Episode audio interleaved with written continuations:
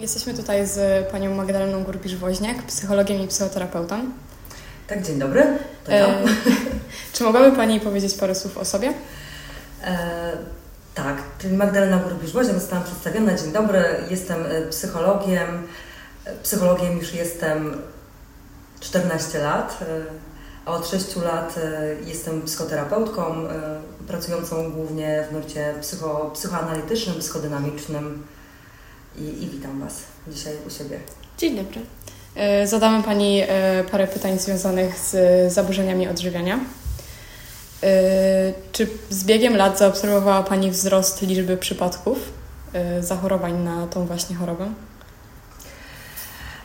Jeżeli chodzi o, o, dane co, co do samych zaburzeń odżywiania, to nie dysponuję takimi, które jakoś potwierdzałyby czy udowodniłyby tezę, że, że zaburzenia odżywiania w ostatnich latach e, wzrosły, ale myślę sobie w kontekście w ogóle problemów natury psychicznej emocjonalnej, które przez e, ostatnie lata ewidentnie wśród e, młodych osób wzrosły, więc myślę sobie, że w tym kontekście również zaburzenia odżywiania jako jeden z problemów na pewno, e, na pewno też jest, jest ich więcej, aczkolwiek tam w związku z tym, że ja pracuję przede wszystkim z osobami dorosłymi i młodymi dorosłymi, więc przychodzą do mnie i trafiają do mnie już osoby, które gdyby są po takim e, najtrudniejszym etapie leczenia e, i jakby kontynuujemy ich pracę, ale te doświadczenia jakby początku diagnozy i takiego pierwszego leczenia, one mają już za sobą.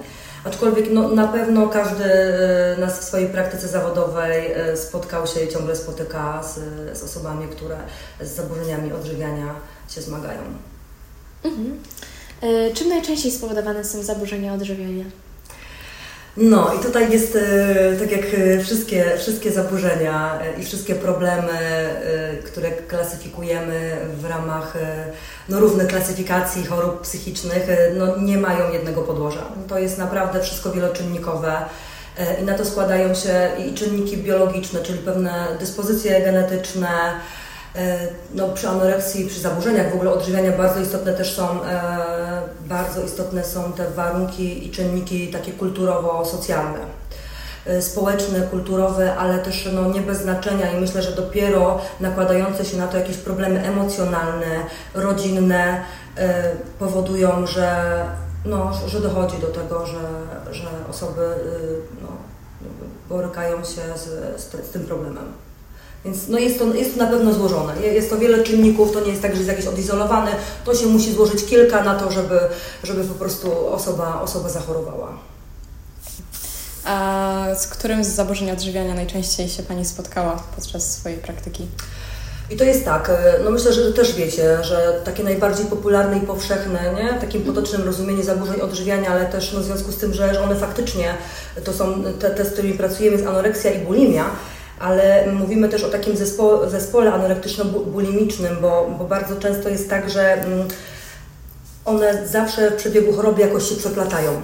Mhm. Nie? Że zaczyna się y, od y, anoreksji, potem jest bulimia i to zazwyczaj jest tak, że, że właśnie one, one się przekładają, ale najczęściej jest to anoreksja i, i bulimia, które no tak, na różnych etapach mogą się, mogą się nakładać i, i przechodzić jedna w drugą. Mhm. E, w jakiej grupie wiekowej najczęściej obserwowała Pani e, przypadki zaburzeń odżywiania? No to tak jak wcześniej dokonałam tego rozróżnienia, nierozróżnienia na anoreksję i na bulimię, e, to jeżeli chodzi o anoreksję, to mm, no tutaj ta, ta grupa wiekowa jest młodsza. Mhm to jest okres, y, zazwyczaj to jest, nakłada się na okres y, dojrzewania, czyli ten okres adolescencyjny, czyli to jest między 14, 15 a 18 rokiem życia, kiedy, kiedy jakoś pojawia się choroba, rozwija się. Jeżeli chodzi o bulimię, ona, ona, ona trochę później, ona trochę później się pojawia, bo dopiero około 18, więc to, to jest to rozróżnienie między anoreksją, bo anoreksja jest, jest, jest trochę wcześniej, ten 14, 15, 18 rok życia, a bulimia to jest od 18 do 26 roku życia, to według yy, no, yy, klasyfikacji, ale tutaj z ostatniego mojego doświadczenia też gabinetowego, no miałam ostatnio dziewczynkę dziesięcioletnią, która, mhm. y, która już, u której zaczęły się objawy świadczące o tym, że, że tam mm, no, może być problem związany właśnie z, y, z, z jedzeniem, czyli tutaj z anoreksją. Więc mhm. no, już na pewno jest, jest to tak, że coraz młodsze, coraz młodsze dzieci na anoreksję chorują. I, ale tak się przyjmuje, że, że ta grupa wiekowa, e, taka najliczniejsza, to to jest okres adolescencyjny 14-15 do 18 roku życia. A takie inne choroby, mniej znane, jak na przykład ortoreksja albo kompulsywne obiadanie się? No to myślę sobie, że e, to jest, to jest podobnie, to ja bym tego nie rozróżniała, bo czy Mhm. ortoreksja, no, kompulsywne obiadanie się, to to jest w ogóle e, in, inna, in, inne, czy to jest jako zaburzenie odżywiania, ale w związku z tym, że ono nie ma tego e, komponentu e, wydalania, jak gdyby tak jak jest w bulimii, tak, wypróżniania tego, co się zjadło, on jest bardziej porównywalny do zaburzeń związanych z uzależnieniami, bo jedzenie nam wtedy służy nie jako, jako coś, co nam zaspokaja emocje, jest to forma nagrody. E, Ale to ja tutaj, jeżeli chodzi o rozróżnienie, kiedy, jaka grupa, czy to, to są mniejsze, na pewno to, tak mówię, to jest mniejszy, mniejszy procent tych, e, czy ortoreksja, ale ortoreksja też myślę, że to jest wszystko w obrębie anoreksji, że zaczyna się nie? od redukcji po prostu poprzez rezygnację z jakiejś grupy produktów i to dopiero jak gdyby gdzieś w konsekwencji prowadzi do pełnoobjawowej, bo też mówimy o anoreksji e, tak zwanej królewskiej, takiej klasycznej, reaktywnej, więc te podziały są, myślę, że, że ja bym tego nie rozróżniała jako, jako problemu, który jest nie który gdzieś tam i tak nie, nie mieści się w tej szerszej grupie e, zaburzeń odżywania, czy tudzież e, anoreksji, czy bulimii, nie? Że mówię, to naprawdę jest tak wszystko przechodzi jedno w drugie, że tutaj trudno wyłapać, nie? I, i stwierdzić, że to jest ortoreksja, nie? Jeżeli chodzi o te kompulsywne, czy e, obiadanie się, e, psychogenne obiadanie się, no to tak jak mówię, no to jest e, troszkę inny problem, bo, bo tam faktycznie człowiek tylko przyjmuje, tak? Przyjmuje i pokarm jako, jako nagrodę i jakoś pomaga mu to w radzeniu sobie z trudnymi emocjami. E, Czy uważa Pani, że samemu da się poradzić z zaburzeniami odżywiania? Nie. Nie, no myślę, że jesteście tego świadomi, że, że absolutnie w związku z tym, że, że to, to są zaburzenia i to są bardzo poważne zaburzenia i to jest choroba. Po prostu to jest choroba i tak jak każdą chorobę, tak tą też no, leczymy u specjalistę i, i nie da się. Myślę, że ba, ba, no nie da się. Nie da się, nikt nie wyjdzie z tego, y, z tego sam. Tutaj faktycznie trzeba korzystać z pomocy. A w takim razie jak wygląda zaburzenie? Jak, jak wygląda leczenie tych zaburzeń? Zazwyczaj. Jak wygląda zaburzenie? No przede wszystkim jest to psychoterapia. y, W związku z tym, że, że są to zaburzenia natury psychicznej, emocjonalnej i, i że, że tą jedną z głównych przyczyn są takie trudności w radzeniu sobie właśnie z emocjami, z napięciem emocjonalnym, z różnymi trudnościami, jakich, jakich osoby chore doświadczały, czy, czy, czy w domu y, pojawiały się różne trudności, czy, czy gdzieś na zewnątrz, w relacji, w kontakcie z rówieśnikami, y, to na pewno jest y, podstawowym jak gdyby metodą leczenia jest psychoterapia, ale też nie tylko psychoterapia indywidualna, którą objęty jest, jest osoba, któ- która choruje na anoreksję, jak też y, system rodzinny, bo zazwyczaj tak pracujemy i to jest taka no, optymalna, naj, najlepsza wersja, kiedy osoba y, chora jest y, jak gdyby poddana własnej terapii y, indywidualnej, plus dodatkowo jeszcze prowadzimy w tym samym czasie psychoterapię jak gdyby całej rodziny, no bo problem dotyka też całej rodziny i to jest bardzo ważne, żeby włączyć do leczenia rodzinę, mamę, tatę, rodzeństwo, że, że to, to, to wtedy, tak jak mówię, wtedy to jest naprawdę skuteczne. No, jeżeli, ta, jeżeli jeszcze mówimy o takiej sytuacji, kiedy anoreksja czy bulimia, zaburzenia odżywiania mm, e, no, spowodują bardzo duże straty, też takie, jeżeli chodzi o somatykę, o, o zdrowie i o ciało, no to czasami niezbędna jest też hospitalizacja, tak? I są oddziały zamknięte, gdzie jak gdyby najpierw e, trzeba e, no, doprowadzić chorego do, do tego, że, żeby no, nie było zagrożone zdrowie i życie i, i żeby w ogóle za, zaczęły jakoś przyjmować pokarmy, a dopiero później, więc ta terapia zazwyczaj skupiona na początku jest na leczeniu objawu, czyli na tym, żeby pomóc nauczyć tej osoby, znaczy nauczyć osobę e, prawidłowych nawyków żywieniowych, tak? Że, że, żeby ta, ta, ta waga, żeby po prostu zaczęła jeść. A dopiero potem leczy się to, co jest pod spodem, czyli przyczynę tak? tego, czy, czyli jakieś traumy, tak jak mówię, te, te nieświadome różne, różne przyczyny. Więc najważniejsze jest tak, najpierw jest praca taka poznawczo-behawioralna, mm, a później jest taka praca już, już, już głębsza. To jak jest jakaś osoba, która ona sama tak jakby nie ma tego liście. Y, jakby ta osoba, ona jest świadoma swojego problemu i twierdzi, że kontroluje go całkowicie. To jak pomóc takiej osobie, mimo wszystko, że na przykład my widzimy, że ona nie daje sobie rady, a ona i tak czy siak, ona twierdzi, że jest w stanie zapobiec temu wszystkiemu sama i jest w stanie po prostu sama to przezwyciężyć. A Pani powiedziała, że się nie da. Nie, Więc- nie, nie da się. Znaczy to jest takie... Jak jest taka- przekonać tą Mhm. osobę do leczenia? Ale y, ta osoba jak gdyby, ona nie zaprzecza temu, że jest chora. Nie zaprzeczam. Nie zaprzecza, czyli jakoś e, już zaakceptowała, czy jest świadoma Tak. tego, tak, że, że, że dzieje się coś e, tak niewłaściwego, że no to myślę sobie, że w tym momencie bardzo ważne jest wsparcie dorosłych. Znaczy bez wsparcia dorosłych i szukania takiej pomocy, e, no, no będzie bardzo trudno, no bo to no, nie wiem na ile możemy to porównywać, ale tak do, do mechanizmu uzależnienia, tak, że no faktycznie to są takie mechanizmy, które, które tak bardzo nas trzymają, że, że my tracimy do, jak gdyby taki krytycyzm i zdrowy rozsądek co do tej choroby. Że to jest ułuda, naprawdę to jest ułuda, że poradzimy sobie sami. Nie?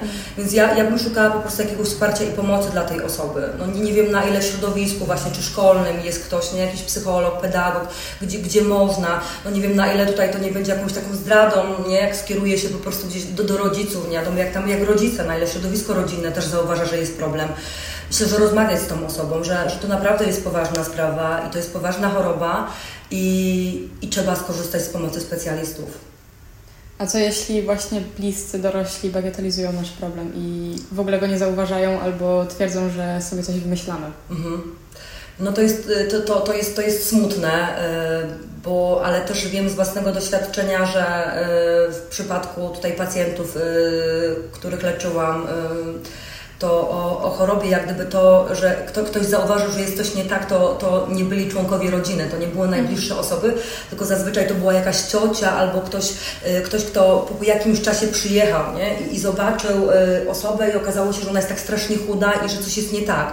Że gdyby rodzice nie, w codziennym funkcjonowaniu nie zauważyli pewnych zmian i dopiero ktoś z zewnątrz, kto nie widział tej osoby przez dłuższy czas, zauważył, że jest coś nie tak i, i poinformował właśnie rodziców, czy zaniepokojony, że, że, że może, może tutaj faktycznie trzeba się temu przyjrzeć. Ale z drugiej strony myślę sobie, że mm, też z własnego doświadczenia tak, że jeżeli osoba, która faktycznie czuje, że, że, że jest ten problem i cierpi, bo to też jest ogromne cierpienie, e, szczerze porozmawia, czy zwróci się, nie wiem czy do rodziców, y, ale w ogóle do kogoś zaufanego z, z dorosłych, z otoczenia, to dos- otrzyma taką pomoc. Naprawdę to jest tak, że czasami rodzice nie widzą, mm, albo mówimy to w taki sposób, że coś sugerujemy, ale też nie, nie do końca. Myślę, że zawsze takie szczere y, powiedzenie o tym, że sobie nie radzę że potrzebuję pomocy, wywołuje taką reakcję, że tą pomoc się dostaje. Więc zachęcam do tego, żeby naprawdę, jak nie rodzice, to jakaś bliska ciocia, przyjaciel rodziny, ktoś ze szkoły, ale no szukać, szukać takiego wsparcia y, wśród, wśród innych, wśród dorosłych i, na pewno wtedy pomoc zostanie udzielona. Y, Czy jest według Pani, czy w ogóle takie zaburzenie odżywiania, które jest według Pani najtrudniejsze, istnieje w ogóle? Bo no, można je wszystkie uznać za trudne, ale czy jest takie najtrudniejsze? Jest. Jeżeli chodzi o taką klasyczną psychiatrię i, i podejście właśnie do, do zaburzeń odżywiania, to tak jak wspomniałam wcześniej, mówimy o y, tak zwanej anoreksji królewskiej, czyli tej wielkiej anoreksji, y, która już y, przede wszystkim jest związana z takimi zaburzeniami y, rozwojowymi. Ona wynika z tego, że, że osoba, która na nią choruje, jest w takiej bardzo zamkniętej pozycji, ale takiej zamkniętej, wynikającej, tak jak mówię, z pewnych jej takich wzorców patologicznych, że ona nie dopuszcza do siebie. y, Jak gdyby jedzenie jest tylko symboliką niedopuszczania do siebie, do, do swoich y, jak gdyby struktur psychicznych i wnętrza innych. Więc ta osoba w ogóle ma, ma problem z tym, żeby zaakceptować to, to, że są inni, że są bliscy, są problemy, mm, tak mówię, z prowadzeniem w ogóle w swoją strukturę psychiczną y, kogoś innego, kogoś bliskiego. I, I tak jak ktoś nie potrafi uwzględnić tego, że są inni, czyli zbudować też takiej głębokiej relacji z jakimś obiektem bliskim, mamą, tatą, tak samo ten pokarm jest nieprzyjmowany.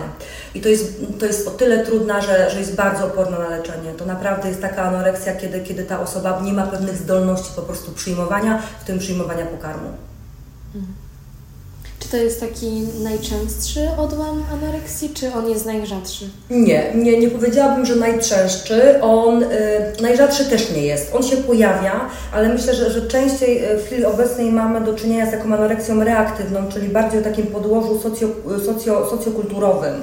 Tym też jak postrzegamy siebie, to mówimy o tym, że jestem jak wyglądam. Nie? W dzisiejszej kulturze, która promuje nie? specyficzny model sylwetki, stylu życia, kultura nie? obrazkowa, no to faktycznie myślę sobie, że tym bardziej, tak jak mówiłam, że, że to są zaburzenia, które zaczynają się w tym okresie, kiedy jakoś no, ta nasza struktura ja dopiero się tworzy, nie? kiedy jesteśmy bardzo podatni też, kiedy sami nie do końca, no nie wiemy jeszcze, jeszcze kim jesteśmy, więc te wpływy z zewnątrz są, są też ogromne i więc to, to jest ta reaktywna taka, czyli związana bardziej no też z nieradzeniem sobie z wewnętrznymi konfliktami, z emocjami, ale to, to jest inaczej niż przy tej królewskiej, bo tam ta zdolność do przyjmowania jest mała i też właśnie do przyjmowania też pomocy terapeutycznej, mhm. dlatego jest taka trudna do leczenia.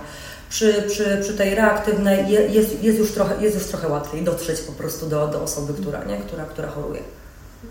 A jak Pani uważa, kiedy powinniśmy się udać do specjalisty, kiedy zauważamy u siebie jakieś objawy, ale nie jesteśmy pewni, Zazwyczaj osoby chore y, mawiają sobie, że nic się nie dzieje. Mhm.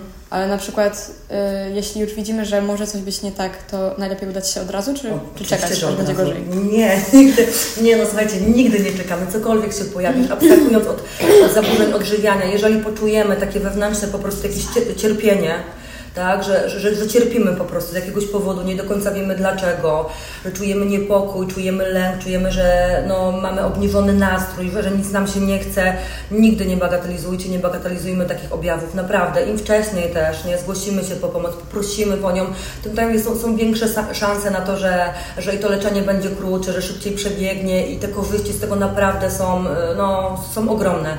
Więc nie czekajmy, bo no, myślę sobie, że w tym momencie, kiedy my mamy świadomość, czujemy dyskomfort, czy, czy, czy jak, że możemy mieć problem, to już jest ok, ale często jest tak, że te osoby y, zaburzone y, czy, czy chorujące, no nie do końca one zaprzeczają też temu, że jest problem, nie? Jak przy anoreksji, że ten obraz, bo też mówimy o zaburzonym obrazie ciała, czy, czyli o dysmorfofobii, kiedy nam ciągle się wydaje, że, że my nie wyglądamy jeszcze tak, jakbyśmy chcieli wyglądać. I jak wtedy, nie? Pracować z taką osobą, dla która tego problemu nie widzi. Nie? Więc no to wtedy właśnie potrzebni są, y, są bliscy, y, potrzebni są przyjaciele i ktoś, kto, kto jednak y, zasugeruje, czy, czy będzie wspierał, wyrazi też swoją troskę o to, że, że faktycznie jest coś nie tak i, i dobrze byłoby zgłosić się po pomoc. Mhm. Jak rozmawiać z osobą z zaburzeniami odżywiania? Tak, co mówić i czego nie mówić? Może w sumie czego nie mówić, bo to jest mhm. chyba nawet ważniejsze bo dużo rzeczy co może, mówić. Duże rzeczy może po prostu obrazić daną No a jak myślicie, co może obrazić osobę, która choruje na zaburzenia odżywiania? Samo powiedzenie, nie wiem, jesteś chudsza, bo jesteś mam chudsza? wrażenie, że to po prostu tylko bardziej motywuje nas do... Karmi. Tak. Karmi osobę, która... E, czyli, że jesteś chudsza, ok, czyli to wydaje Wam się, że, że co jeszcze, jak myślicie, co, co jeszcze, czego no nie wolno mówić, co jakoś szkodzi? Jesteś taka cudowna, Boże, jak Ty świetnie wyglądasz, coś takiego. To też takie jest motywujące tej osoby, mhm. żeby ona jeszcze więcej, jeszcze więcej i na pewno, żeby nie wiem, też może to jest coś w tym stylu, że to jest taka przeszkoda, żeby ta osoba, która jest chora, zaczęła walczyć o siebie? Czyli z, z, jednej strony mm, mm, jak gdyby zauważenie tego, że jesteś za chuda i jest złe, jest złe, a z drugiej strony zauważenie, że ktoś jest chudy i jakoś atrakcyjny też tak. jest złe, tak? No więc właśnie jak, jak mówić i jak nie o, o ciele, o, o, o, tym, o tym jak wyglądamy. E, myślę sobie, że czy, czy są takie, na pewno e, wszelkie uwagi, komunikaty takie krytyczne bardziej, że, że gdzieś oceniające i krytyczne, e, że, że to pewnie to, to może wzbudzać jeszcze dodatkowe poczucie winy. Wszelkie takie oceniające, nie? Że, że z Tobą jest coś nie tak, yy, to, to tego bym unikała. Czyli krytyka, takie ocenianie i stygmatyzowanie tych osób, nie? Bo, bo to, to w niczym nie pomaga, bo one, one nie, no nie są winne, nie? No, to jest choroba, więc a no, myślę, że, że jest, nie, nie podam Wam stricte niektórych twierdzeń, czego należy unikać, bo tak jak mówicie, z jednej strony wyrażenie jakiejś obawy, że jest coś nie tak, no może zadziałać ten, a nie inny sposób, a z drugiej strony, czy powiedzenie tego, że znowu jest, jest, jest ok, to też może nie dalej jakby podtrzymywać chorobę. A czy my jako osoby całkowicie niewykwalifikowane możemy pomóc osobie z zaburzeniami odżywiania? Jak myślicie? No jeżeli ktoś się do nas zwróci mhm. i e, my tylko będziemy mogli pomóc tej osobie wsparciem, tak jakby, no, no wsparciem, jeżeli chodzi o rozmowę i na przykład nakłonić kogoś do pójścia do jakiegoś specjalisty, no to czemu nie? Ale jakieś takie wsparcie, którego może udzielić tylko specjalista, no to, to wiadomo, że nie damy rady, nie mamy wykształcenia ani e, mhm. takiej jakiejś większej wiedzy w tej dziedzinie, więc to tak średnio. No myślę, tak, to, to, to przede wszystkim to, co możecie zrobić, to właśnie udzielić wsparcia i, i wyrazić jak gdyby jakąś swoją troskę i obawę, że też jak zasygnalizować osobie, która jeszcze nie widzi, czy zaprzecza, że ma problem, że, że ten problem ma. Tak? To, to myślę, że właśnie wyrażenie takiej troski, że, że widzę, że jakoś że, że, że coś jest nie tak, że, że jakoś od, że, że, że chłodniesz, czy że inaczej wyglądasz, martwię się o Ciebie, tak? Czy, czy, czy mogę Ci jakoś pomóc, czy nie? Co się z Tobą dzieje?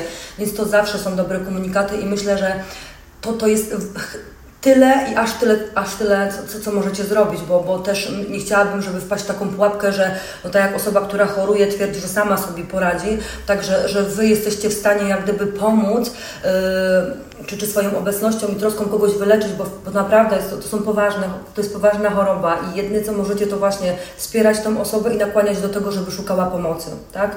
I to już jest dużo, ale nigdy, bo też chodzi o odpowiedzialność, którą bierzecie na siebie, to to jest za dużo, jak gdyby nie można też brać na siebie nie takiej odpowiedzialności za to, że, że jak gdyby pomoże się komuś, kiedy, kiedy tej pomocy tak naprawdę faktycznie no, no dać jej nie możecie, dacie takiej fachowej, nie?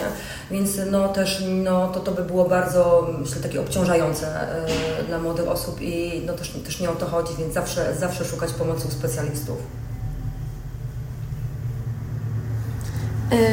czy zapamiętała Pani jakiś szczególny przypadek zaburzeń odżywiania?